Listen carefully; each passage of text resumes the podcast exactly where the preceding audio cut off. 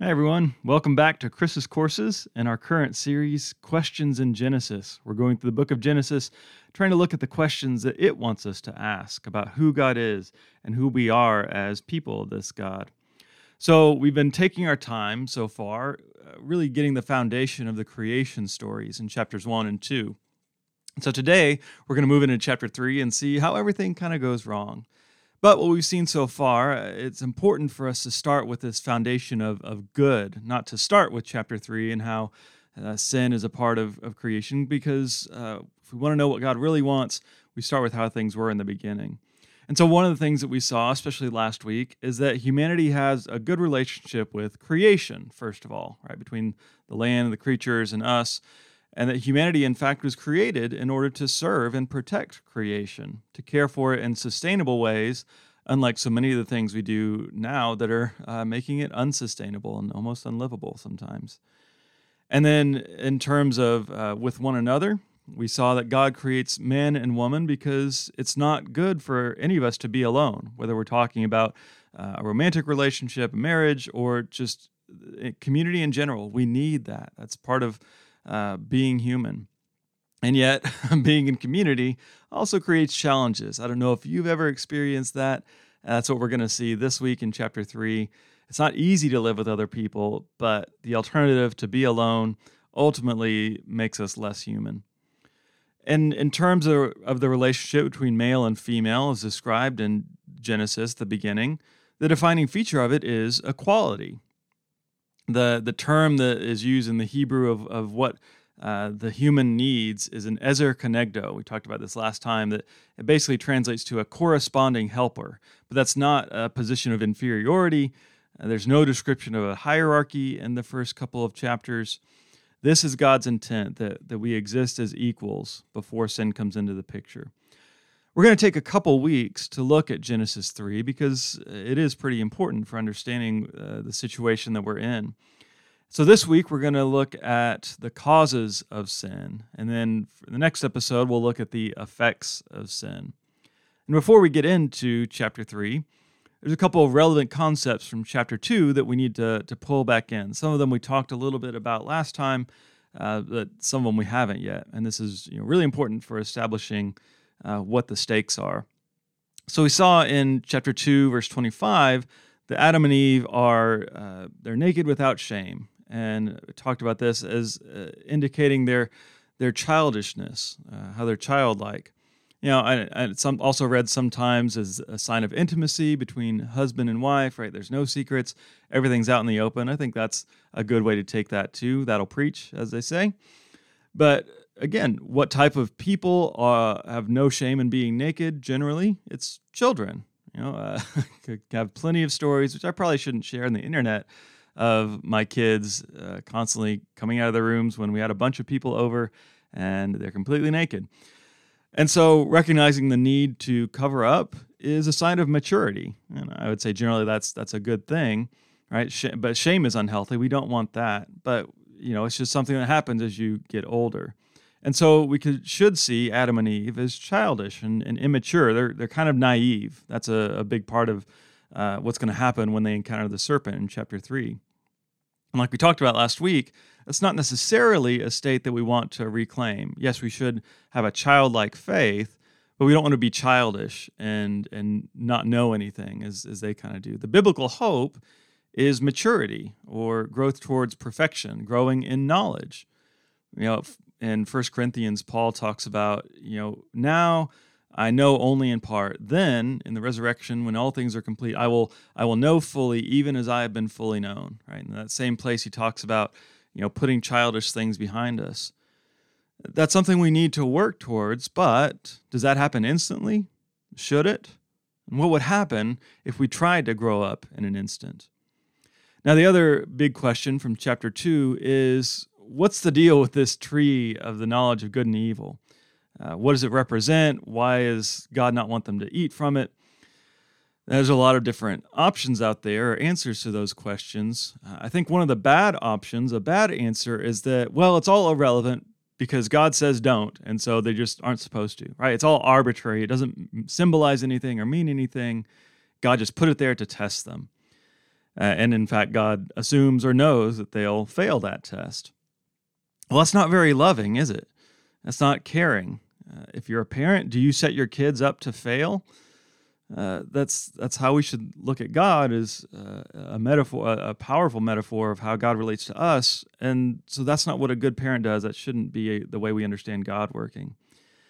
Um, you know, if you cause your kids to hurt themselves or set them up where you know they're going to hurt themselves or make a, a bad choice, and then maybe help them or only helping some of them, uh, that would make you an unfit parent. So we shouldn't think of God in that way the assumption behind Genesis and all Scripture is that humans have a choice, um, and so that's you know why make a command if they can only choose one way. So I think there's got to be more than just an, an arbitrary rule here, um, and so that gets into what does it mean by the knowledge of good and evil. But that's also complicated too, right? Because isn't knowledge good? Uh, recently went through a study on the book of Proverbs, and I think it would argue pretty strongly in that book that knowledge is a good thing, that we need wisdom. Uh, so Proverbs 18:15 says, "An intelligent mind acquires knowledge, and the ear of the wise seeks knowledge." So again, if this tree is is something that gives knowledge, shouldn't shouldn't they want that? And so maybe the where the idea of knowledge of good and evil is maybe what makes this important, right? Do you really want to know evil? Probably not. So, good and evil, or maybe right and wrong, is another way to think of that. Uh, that's a phrase, good and evil, that often occurs in the Old Testament to refer to discernment. Uh, people ask King David to act as a judge in that way, to discern between good and evil. That's what Solomon famously asked for in 1 Kings 3, uh, to be able to discern between those two. And so, it's about knowing right from wrong. And most sin for for people in scripture and for us is well, God says this is wrong, but I think it's okay this time. Uh, so yeah, we can all make those mistakes, right? Of of uh, maybe not defining good and evil in the right terms. But then, how well can immature humans discern right and wrong? If that's how we understand Adam and Eve here is immature and childlike, then they definitely are not in a place to be able to discern that. So maybe God was preparing them to be able to eat from this tree, so to speak, but they weren't ready for it yet. And so the big question going into chapter 3 is will humans trust God to define good and evil? Or are they going to claim that knowledge for their own? Is God trustworthy? So let's read from Genesis 3. I'll be just going back to the New Revised Standard Version. That's my usual translation. Um, so Genesis 1 to chapter 3, 1 to 7. Now the serpent was more crafty than any other wild animal the Lord God had made. He said to the woman, Did God say, You shall not eat from any tree in the garden?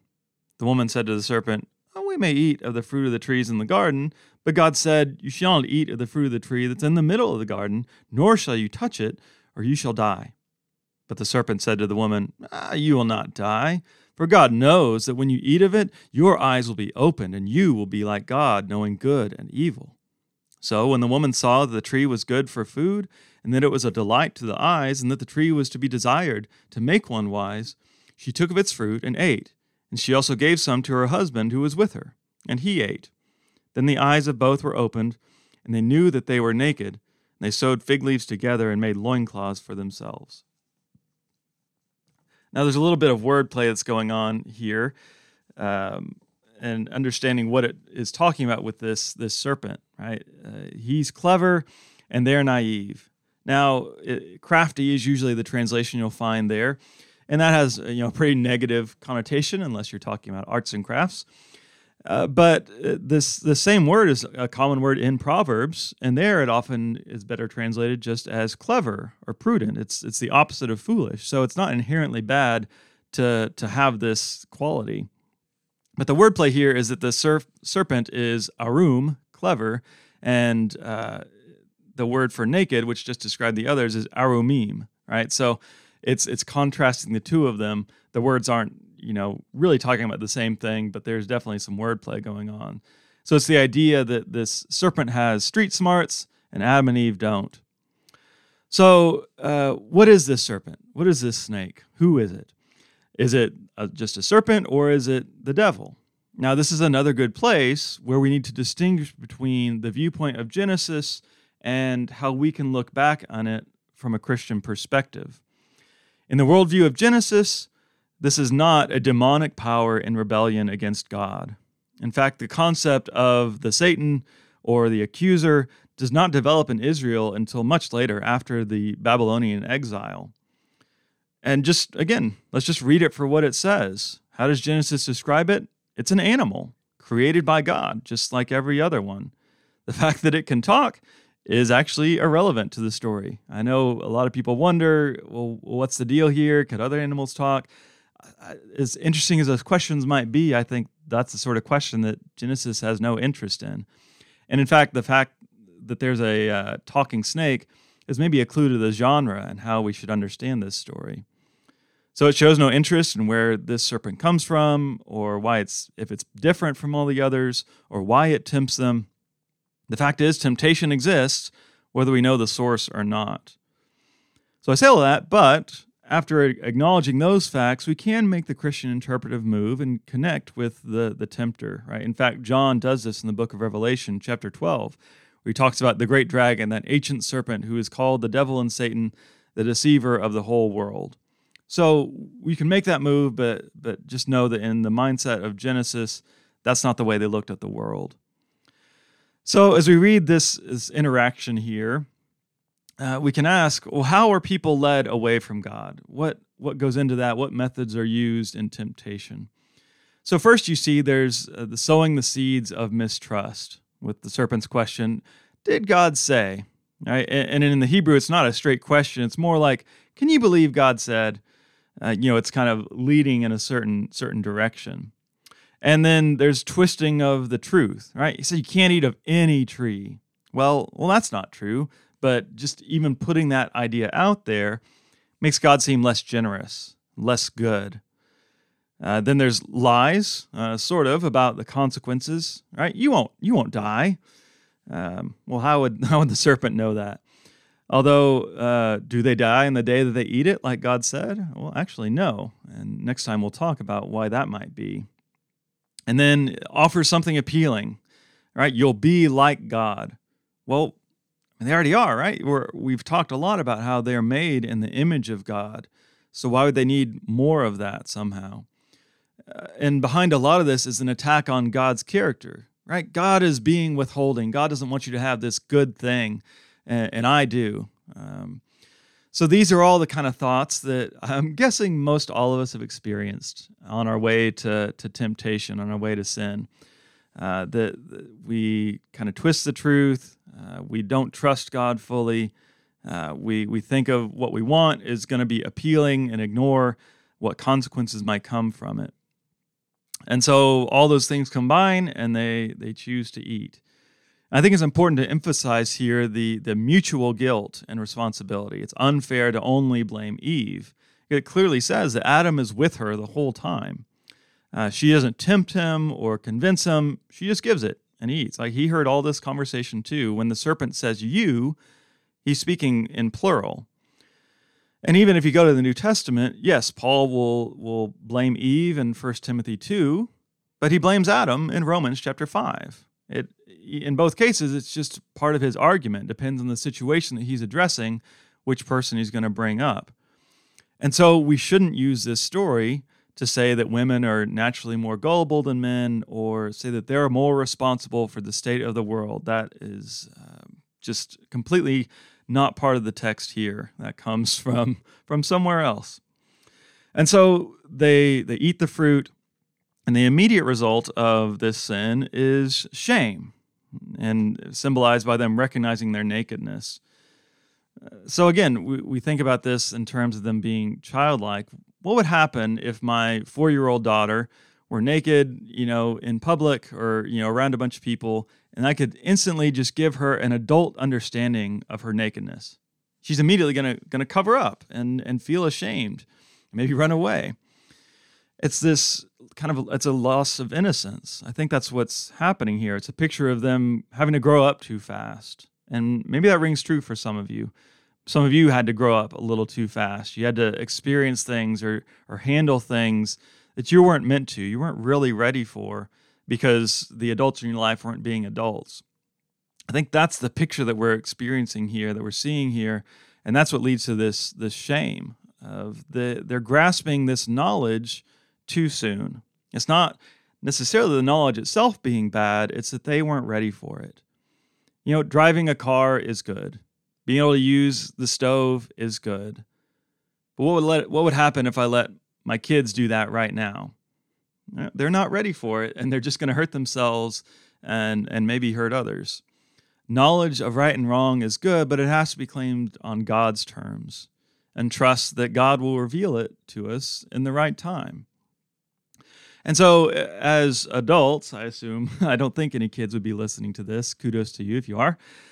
Uh, when is it our job actually to decide what's right and wrong? And when is that being presumptuous? You know, that's part of being mature is is working out those sort of things, uh, doing that work of discernment. Sometimes we have a very clear description of what's right or wrong in a certain situation, but sometimes, I think a lot of times actually, we've got to do some work to discern those things. You know, you think about, you know, how we use scripture in that and what the church has done through history. I think slavery is a good example of this process, this need for discernment here, because the Bible doesn't just come out and say slavery is bad, you need to stop it. In fact, it just kind of assumes that it'll always be around.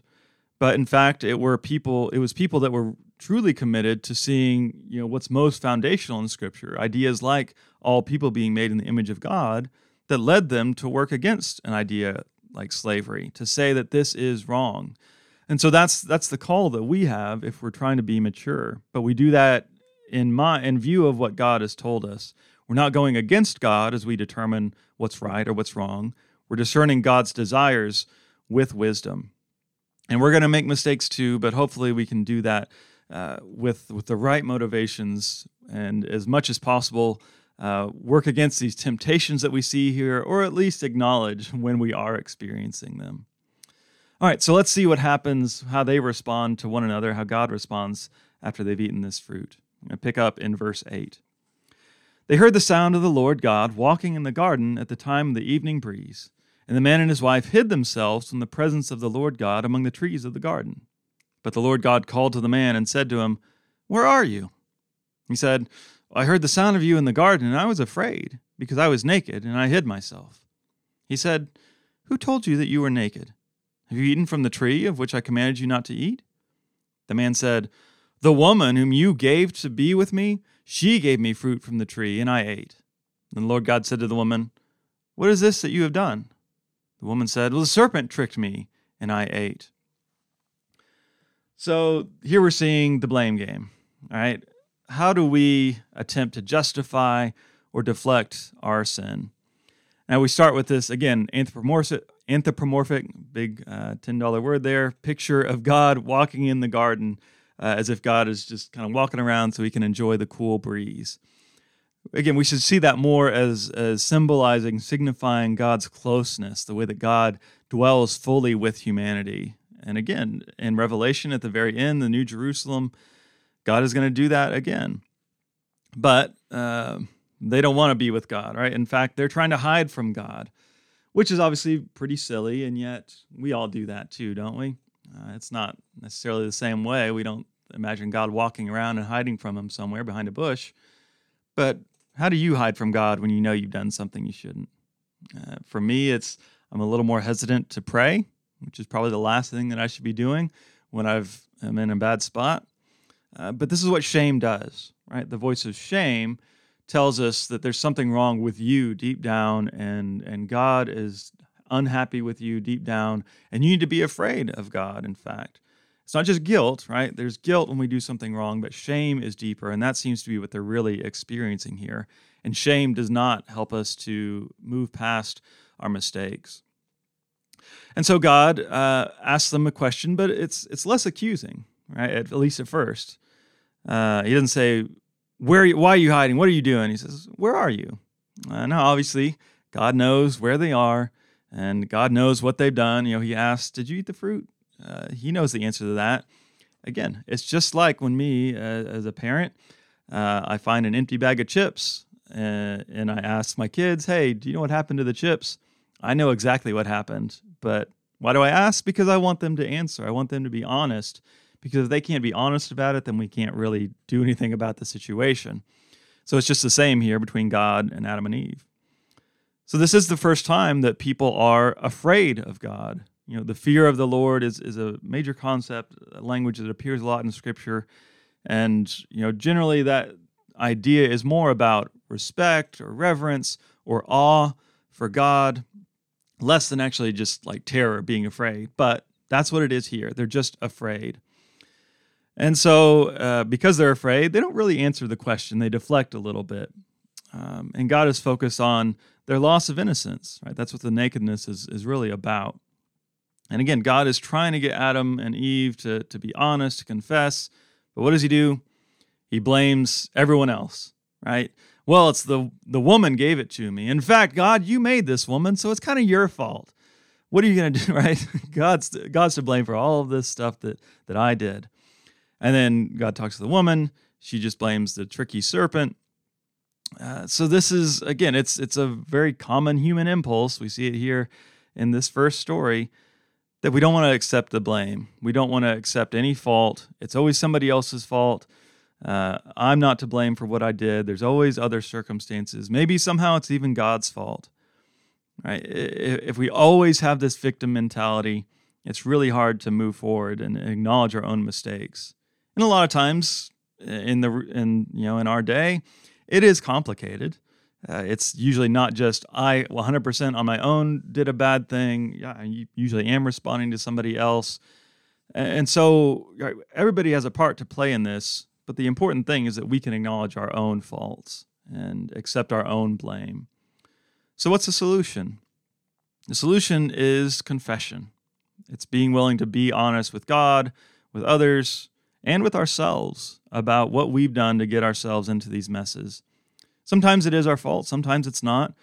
Um, but can we have the honest eyes to see ourselves for what we've done and to see us the way that God sees us? Right? You would expect God to be a lot more angry in here, but He's not. Uh, God, you know, wants them to be honest because God wants to to make things right. Uh, but when we can't be honest, there's nothing God can do about it. It's not that God doesn't want to forgive. If we can't acknowledge that we need forgiveness, then we're unable to receive what God is always offering. Uh, we'll see next time, even as there are consequences for these sinful choices, there's still grace as well. And that's always the case for us. Uh, God is a God of love and grace, and that is always there. And yet, if we can't accept uh, or, or admit our need for it, then we're never going to experience it. So, hopefully, we can learn to grow in maturity. Uh, we're not as childlike as Adam and Eve are presented here in this story. And as we grow in maturity, we admit where we're wrong and we see where we can do better. We can learn to discern between right and wrong as long as we do that, listening to God and trusting God as much as we can. Well, thanks, everyone. We'll pick up next time with uh, the rest of chapter 3 and look at the effects of sin. So, look forward to that. We'll see you next time.